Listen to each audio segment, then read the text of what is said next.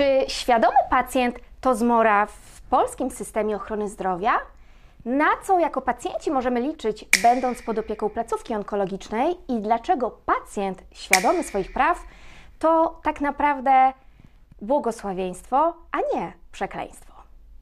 O tym wszystkim w moim dzisiejszym odcinku. Zapraszam.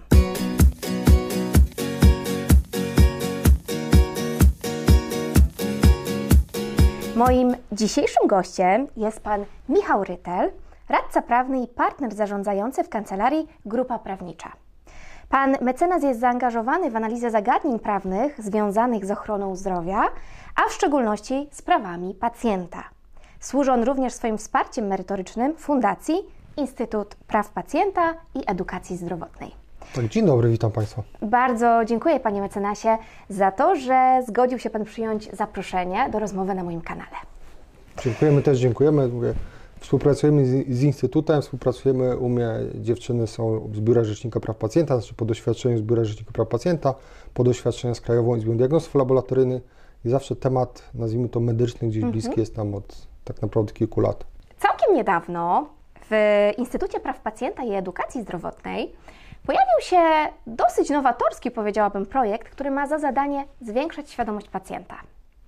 E, panie mecenasie, dlaczego ta świadomość praw pacjenta jest ważna? Zacznijmy od tego, tak naprawdę nasza świadomość mhm. w różnych dziedzinach życia jest ważna przede wszystkim dla nas, ale też tak jak e, no, Instytut powtarza, dla otoczenia, w którym jesteśmy. No, Instytut porusza się wśród e, stowarzyszeń, fundacji pacjenckich, które, które zwracają uwagę na to, no jak właśnie pacjenci są odbierani w instytucjach, z jakimi problemami się spotykają, z jakimi sytuacjami się spotykają. E, no i kwestia świadomości pacjenta, to co dyskutujemy już kilka lat tak naprawdę, jest e, znacząca przede wszystkim dla samego pacjenta, który powinien mieć bardzo szeroką wiedzę i ma najczęściej już w tej mhm. chwili na temat, e, jak ma wyglądać ten cały czas proces, cały proces terapeutyczny, jak ma wyglądać leczenie, kto go leczy. No właśnie. E, I ta świadomość pacjenta, e, przynajmniej tak my też uważamy, pomaga też podmiotom, które udzielają świadczeń.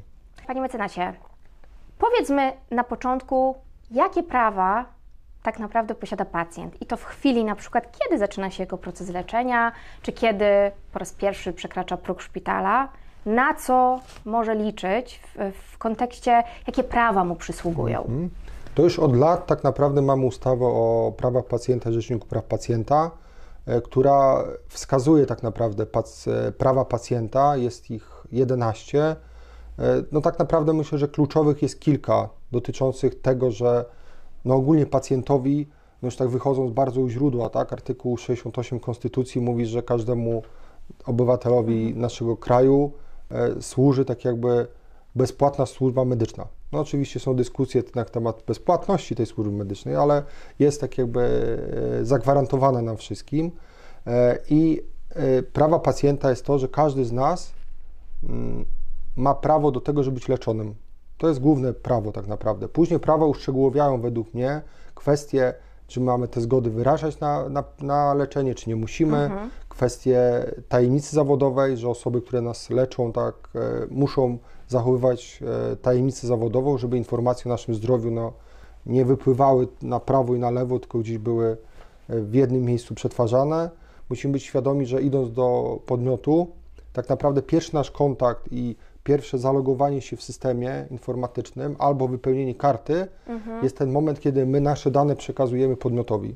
No a jak to jest, Panie mecenasie, z tą dokumentacją? E, czy my mamy prawo do pozyskania dokumentacji w momencie naszego procesu leczenia? No, jeżeli przykładowo weźmiemy sobie tutaj leczenie onkologiczne, no to ono zazwyczaj trwa długo i tych dokumentów naprawdę no, zbiera się całkiem sporo. Czasem mamy taką potrzebę, żeby wybrać dokumenty i skonsultować nasz przypadek poza szpitalem, mhm. w którym się leczymy. Właśnie, jak to wygląda? Czy my możemy czy, czy to jest nasze prawo do po prostu uzyskania takiej dokumentacji i czy to, czy takie wybranie dokumentacji jest bezpłatne? Znaczy, to jest nasze prawo przede wszystkim, że mamy mhm. prawo do tego, do pełnego dostępu do, do naszej dokumentacji medycznej, e, a z drugiej strony obowiązek podmiotu, że jeżeli my się zwrócimy o tą dokumentację, to w różnej formie, żeby nam ją udostępnić. I sytuacja wygląda tak, że tak naprawdę no, jest to jedno z praw pacjentów dostępu do dokumentacji medycznej.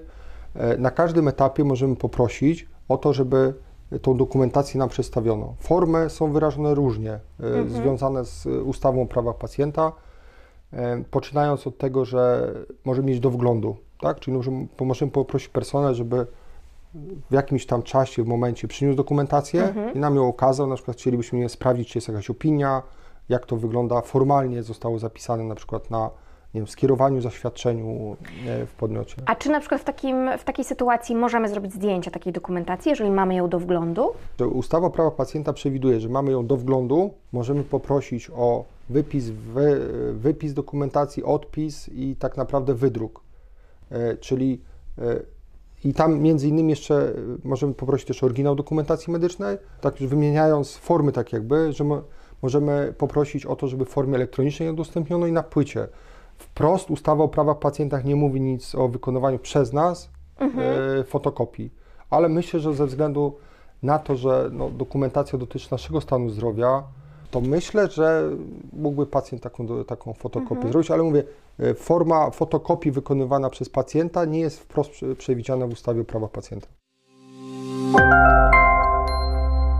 Onkofitka, litka. No to porozmawiajmy jeszcze przez chwilę, panie mecenasie, o takim, e, mam, mam nadzieję, że jest to prawo, a nie przywilej, dotyczący o współdecydowaniu e, w, ramach naszego procesu leczenia. Rozumiem, że lekarz oczywiście wie więcej i jeżeli tutaj już odwołamy się konkretnie do, e, do właśnie tego naszego przypadku onkologii, to czy my możemy w jakiś sposób też wpływać na decyzję lekarza albo razem z nim podejmować te najważniejsze mhm. dla nas decyzje. Jak najbardziej e, no, zgodzę się ze stanowiskiem, że lekarz wie więcej na przykład mhm. niż ja, jak leczyć to. Jednak zgodnie z ustawą o prawach pacjenta mamy możliwość e, taką, żeby jeżeli mamy jakąś wątpliwość na temat leczenia przez danego lekarza, do tego, żeby lekarz skonsultował e, dany przypadek z innym lekarzem, lub powoła konsylium lekarskie. Mhm. Jak najbardziej możemy, możemy zwrócić do lekarza taką kwestię.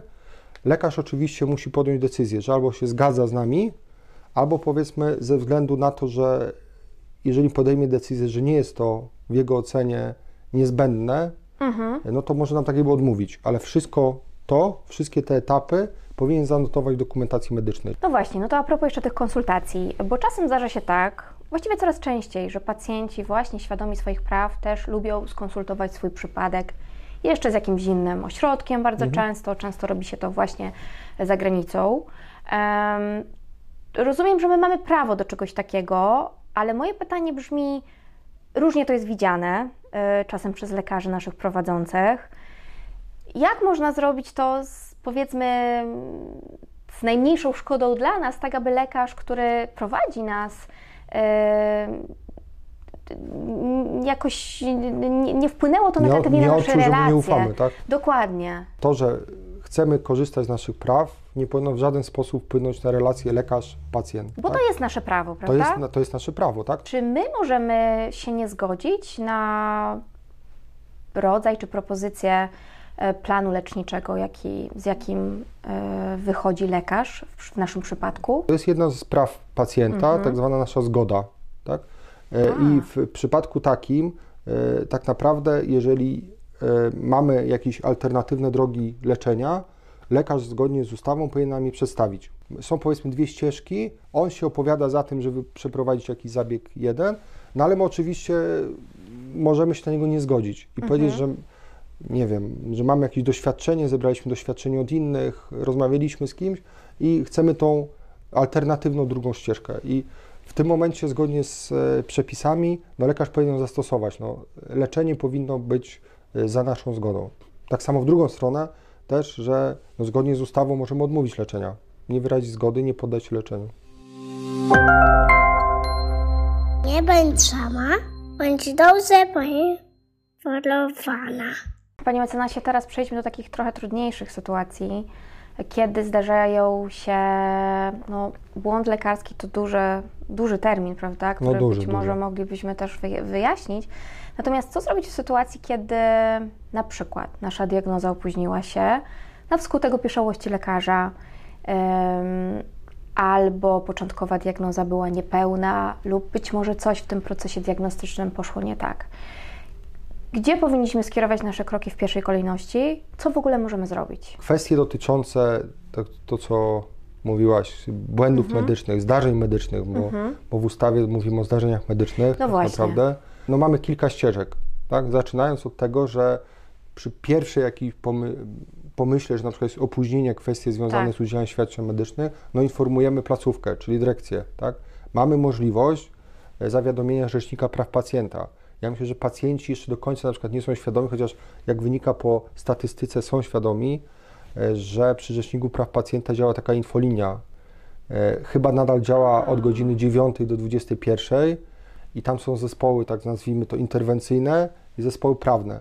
Punktem, do którego zgłaszamy jest właśnie Rzecznik Praw Pacjenta i Rzecznik Praw Pacjenta ma różne możliwości. Prowadzenie postępowań wyjaśniających, e, interwencji tak jakby bezpośrednio w podmiocie co do danego pacjenta.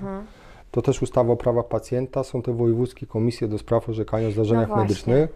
To też mamy taką opcję, e, że możemy złożyć wniosek do takiej komisji, żeby nazwijmy to zbadał sprawę i czy opóźnienie, niewłaściwe leczenie, no tam też jest mowa o, o przypadkach, nazwijmy to śmiertelnych, e, związanych ze śmiercią pacjenta, no zbadał. Kolejnym miejscem, kiedy mo możemy dochodzić swoich praw, czy pokazywać, no to są rzecznicy odpowiedzialności zawodowej poszczególnych zawodów medycznych. Lekarze, pielęgniarki, diagności laboratoryjni, fizjoterapeuci mają swoich rzeczników, mają swoje sądy, e, które ich tak jakby dyscyplinarnie e, wskazują, jak pacjent napisze, no a, a dużo tych, tych rzeczy jest, ze skargą, że na przykład e, personel medyczny, dana osoba e, nie wiem, nie miała aktualnej wiedzy medycznej, źle się zachowała, nie chciała udostępnić dokumentacji medycznej, też spraw pacjenta, to oni prowadzą swoje postępowania, które też mogą, e, no, łącznie na przykład e, ustawa o medycynie laboratoryjnej mówi, że diagnosta laboratoryjny może być pozbawiony praw wykonywania zawodu, to jest to najgorsze tak jakby kara. E, I tam też możemy prosić, o, prosić, no, żądać tak naprawdę Napisać- z badania. Zwrócić się z pismem na Tak, przykład, i do, tak? do, takiego, do, takiego, do takiego podmiotu. Mamy sądy cywilne, tak? No mamy, jeżeli powiedzmy y, uważamy, że te instytucje odpowiednio nie zareagują, no to jeżeli mamy jakiś dowód, y, że właśnie jest opóźnienie w leczeniu, y, zła była diagnoza, za późna diagnoza, no to możemy wystąpić do sądu cywilnego o, o zadośćuczynienie, odszkodowanie, to zależy jakie mamy tam środki związane z tym, tak? No opcją kolejną, którą e, też się pojawia, to oczywiście, jeżeli mam podejrzenie, że ym, nazwijmy to zostało popełnione przestępstwo związane z udzielaniem świadczeń medycznych, szczególnie ktoś odmówił y, udzielenia świadczeń medycznych, no to możemy zawiadomić prokuraturę. I to jest tak jakby wchodzimy w sprawy karne związane no także z ratowaniem życia ludzkiego. A czy na przykład myśli Pan, Panie mecenasie, że taka interwencja na przykład u dyrektora czy menedżera konkretnej placówki ma sens, czy powinniśmy ominąć ten etap i po prostu od razu uderzać do na przykład Rzecznika Praw Pacjenta? To znaczy, powiem tak, z mojego doświadczenia 20 lat temu pewnie powiedziałbym, że trzeba ominąć, bo to nie ma tak jakby znaczenia w tym momencie, trzeba iść bezpośrednio do instytucji. E, My obsługujemy no, kilkanaście, kilka podmiotów różnych, od przychodni e, medycznych laboratoriów diagnostycznych, no przynajmniej tych naszych klientów, nasze podmioty nauczyliśmy tego, że jak wpływa skarga od pacjenta, na razie wewnętrzna nazwijmy to, do podmiotu, e, no to jest interwencja. A interwencja polega na tym, że oni się kontaktują z nami jako kancelarią, kontaktują się, nie wiem, ze swoim inspektorem ochrony danych osobowych, jeżeli chodzi o, nie wiem, dokumentację i dane. E, I mimo wszystko podmioty, które my znamy, już w tej chwili reagują. Już tak nie ma, że podmiot generalnie odpycha pacjenta i mówi i, idź, i nie, wszystko mamy dobrze i e, proszę tutaj do nas nie, nie, skarg nie kierować. E, I już reagują. I z tego co wiem, na rynku już coraz częściej podmioty e, nie chcą, żeby sprawy trafiały do Rzecznika Praw sądów. Pacjenta, do sądów, do, do, do prokuratury, to już w ogóle, ale do właśnie do tych instytucji wcześniejszych, no bo gdzieś tam to zaburza, tak? bo to one już są zobowiązane ustawowo, że jak uruchomi się procedurę Rzecznika Praw Pacjenta, e, rzecznik się zapyta, to oni znowu muszą poświęcić czas na przygotowanie dokumentacji, odpisu, odpowiedzi, muszą odesłać, to już tak naprawdę, przynajmniej to jest nasze doświadczenie, że te podmioty starają się już wcześniej to tak jakby z pacjentem ustalić. Rozwiązać. Rozwiązać, ustalić, tak. E, Czy, te, czy taki wniosek, na przykład do Rzecznika Praw Pacjenta i do, e, nazwijmy to, komisji do spraw orzekania o e, zdarzeniach Mhm. medycznych, te, te dwie rzeczy mogą iść dwutorowo, czy my musimy się zdecydować, że uderzamy na przykład tylko do Rzecznika Praw Pacjenta, a nie już do, e, do, te, Znaczy do to- tej komisji? Znaczy to troszkę różnie, bo tak. Może że powiedzmy do, do, do, do rzecznika możemy złożyć o te wszystkie nasze prawa 11, tak? Że A, które zostały naruszone, Jasne. żeby rzecznik zbadał, czy podmiot prawidłowo się zachował, czy prawidłowo p- przestrzega przepisów prawa. Mhm. E, Wojewódzkie komisje do spraw orzekania o zdarzeniach medycznych już bardziej jest, działają pod kątem, że jeżeli mamy podejrzenie, że e, no, nasz uszczerbek na przykład na zdrowiu powstał w ramach błędu e, mhm. medycznego albo błędu jednostki, to zgodnie z tą z tymi zapisami, no idziemy tak naprawdę tam po zadośćuczynienie, czyli po to, żeby dostać jakieś e, środki, pieniądze. Mhm. Tak? No też, też ciekawostką jest, która pojawiła się kiedyś w sprawach cywilnych dotyczących odszkodowań, zadośćuczynienia, Mhm. to nigdy nie było tak jakby kwestii finansowych poruszanych w aktach prawnych i poruszaliśmy się, e, że jak ktoś szedł po odszkodowanie czy do, do zadośćuczynienia do sądu, no to nie było widełek tak naprawdę i nie określaliśmy tak jakby ile możemy żądać, tak? Ciekawostką jest, że kilka te, lat temu właśnie w ustawie o prawach pacjenta pojawił się zapis w tych wojewódzkich komisjach, że w ramach powiedzmy uszczerbku na zdrowiu czy tam e, niewłaściwego leczenia Mhm. możemy żądać do 100 tysięcy złotych, a w przypadku śmierci pacjenta do 300 tysięcy złotych e, momentalnie na przykład firmy ubezpieczeniowe wszelkie kwestie finansowe związane z odszkodowaniami przy błędach medycznych czy tam zadośćuczynieniami i w przypadku śmierci pacjenta szybko do tych cyfr tak jakby dostosowały Mhm. się. Już nie było na zasadzie takiej, jeżeli było występowanie, że Włożenie na- na- z fusów trochę, prawda? tak, a już teraz było tak na zasadzie, e, no wiadomo, no dla każdego no, ciężki przypadek jest, nie wiem, e, śmierć osoby bliskiej e, i jak były pomysły, żeby robić, nie wiem, milion złotych zadośćuczynienia za, e, no, no w wysokości miliona Jakąś złotych. Mhm. e, no to tak naprawdę w pewnym momencie to zostało mocno zacieśnione, bo instytucje ubezpieczeniowe głównie mówiły, no ale proszę, no w są ustawie pojawiło się, że,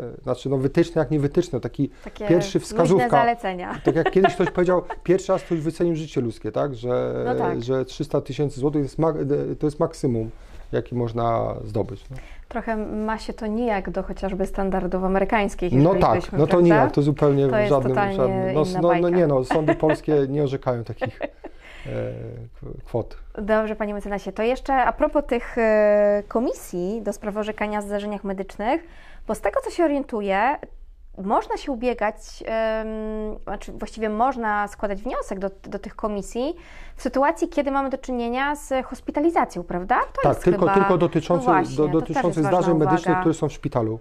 Dokładnie, Tak, to czyli jest ograniczyli tak jakby, tak? zdarzenie, które miało Zakażeń, miejsce w zakażeń. placówce takiej ambulatoryjnej nie będzie, e, nie, będzie tutaj nie, to tylko, to tylko tak, tak, tylko przepis Mhm. mówi o zdarzeniach medycznych, które miały miejsce w szpitalu. No dobra, to jeszcze dopytam, e, ile mamy czasu na e, złożenie na przykład takiego wniosku, jeżeli czujemy się pokrzywdzeni, jeżeli chcemy, żeby ktoś zainterweniował w naszej sprawie, jaki czas nam przysługuje, żeby... Na przykład jak są te wojewódzkie komisje do spraw orzekania w zdarzeniach medycznych, długa nazwa, Mhm. e, to mamy tak naprawdę rok od momentu, kiedy dowiedzieliśmy się o takiej sytuacji, ale nie później niż 3 lata od danej sytuacji. Czyli gdzieś musimy się zmieścić w tym, e, w tym e, zakresie. Jeżeli chodzi o skargę na przykład do Rzecznika Praw Pacjenta, nie przychodzi mi do głowy jakiś okres przedawnienia, nazwijmy to, i zbadania tego. Też trzeba wziąć pod uwagę, że na przykład ustawa mówi, że podmioty lecznicze mają naszą dokumentację e, obowiązek przechowywać 20 lat. Czyli przez 20 lat od ostatniej naszej wizyty podmiot musi tą dokumentację przechowywać. No to dla mnie też no, to znaczy, że ta dokumentacja przez 20 lat jest dostępna dla różnych e, podmiotów z boku. Onkofitka, litka.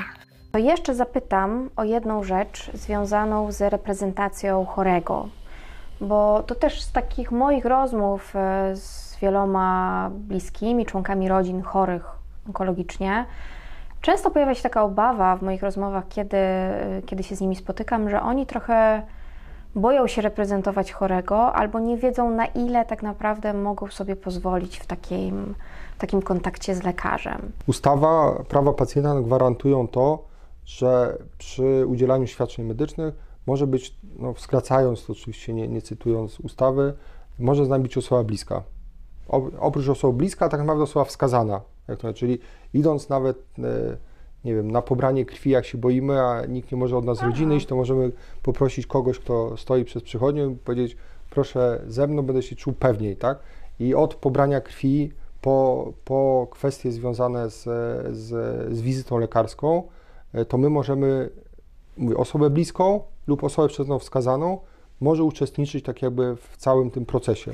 Ciekawe, jak to się ma, tak sobie myślę teraz do chociażby podawania chemioterapii, gdzie często Y- po prostu jesteśmy, y, osoby bliskie są wypraszane. Okej, tylko dochodzimy też, bo to jest tak jakby zasadą, tak? Ale są pewne Mhm. A, wyjątki dotyczące rozumiem. Mhm. tego, że jakie nam na przykład, no, no nie jestem lekarzem, nie wiem, być może ten proces, o którym mówisz, e, no jest tak e, skomplikowany, tak kluczowy, tak poważny, tak e, wymaga Mhm. pewnych środków, że te osoby no, są wypraszane. Lekarz ma prawo wyprosić osoby Mhm. i podjąć decyzję, że tak jakby odmawia tego uczestnictwa osób no, bliskich. y, Ten krąg tak jakby zamknijmy, ze względu na proces ten diagnostyczny. Myślę, że możemy wszystkich tutaj em, zmotywować do tego, aby e, brali czynny udział w swoim procesie leczenia, bo to zdecydowanie pomaga. E, I mam nadzieję, że też e, będzie coraz więcej lekarzy, którzy właśnie takich świadomych pacjentów będą doceniać. Znaczy ja myślę, że tak, no to mówię, to zmienia się diametralnie tak naprawdę co, nie, nazwijmy to co 5 lat, tak? Świadomy pacjent jest e, ogromnym plusem dla siebie, bo, mówię, bo wie jak jest Dokładnie. leczony, wie tak naprawdę o swoim schorzeniu, Ma prawo Wie- decydować, ma współdecydować. Ma, ma prawo współdecydować o ścieżkach leczenia, Mhm. wie e, właśnie, że może wziąć dokumentację swoją i skonsultować to na Mhm. zewnątrz, jeżeli, jeżeli jakąś czują, czuje jakąś niepewność, nazwijmy to w ten sposób, tak? i świadomość. A myślę, że w drugą stronę też, jeżeli pacjenci są świadomi, no to podmioty też inaczej podchodzą do takich pacjentów. Każdy z nas może usiąść, wziąć ustawę o prawa pacjenta, i się z nią zapoznać. To nie są długie przepisy. Cały czas ewaluują i e, fajnie, bo są pisane prostym językiem. Tam jest wprost napisane, tak? E, e, ciekawostką taką, którą ostatnio też analizowaliśmy w kancelarii, tam w jakiejś sprawie sądowej, że na przykład pacjent ma prawo do leczenia bólu. Jest wprost napisane e, i no nie ma czegoś takiego, że e, jak pójdziemy do lekarza i powiemy, boli mnie, a lekarz powie, no ale rusza, rusza pan ręką, to znaczy pana nie boli, tak? No nie, no gdzieś tutaj boli, tu mnie boli, e, jest jakaś kwestia, jednostka, którą trzeba wyleczyć, tak? Dla pacjentów, którzy no, chcą być właśnie świadomi, e, warto sobie przeczytać któregoś dnia. No i właśnie dziewczyny, a więc tym em, optymistycznym akcentem i zachęceniem Was do przeczytania ustawy o prawach pacjenta zostawiamy Was dzisiaj. Pamiętajcie, że świadomy pacjent to zawsze lepszy pacjent i nawet zaryzykuję stwierdzenie, że to również bardziej wartościowy pacjent dla lekarza. Całkowicie zgadzam się z tym. Panie mecenasie, serdecznie dziękuję za rozmowę. Dziękuję ślicznie. A Was, dziewczyny, zapraszam na mój kanał. Śledźcie odcinki, komentujcie, lajkujcie, subskrybujcie. Jeżeli macie jakieś pytania, to oczywiście piszcie. Dzięki jeszcze raz, trzymamy kciuki za Wasze leczenie i do zobaczenia w kolejnych odcinkach. Cześć!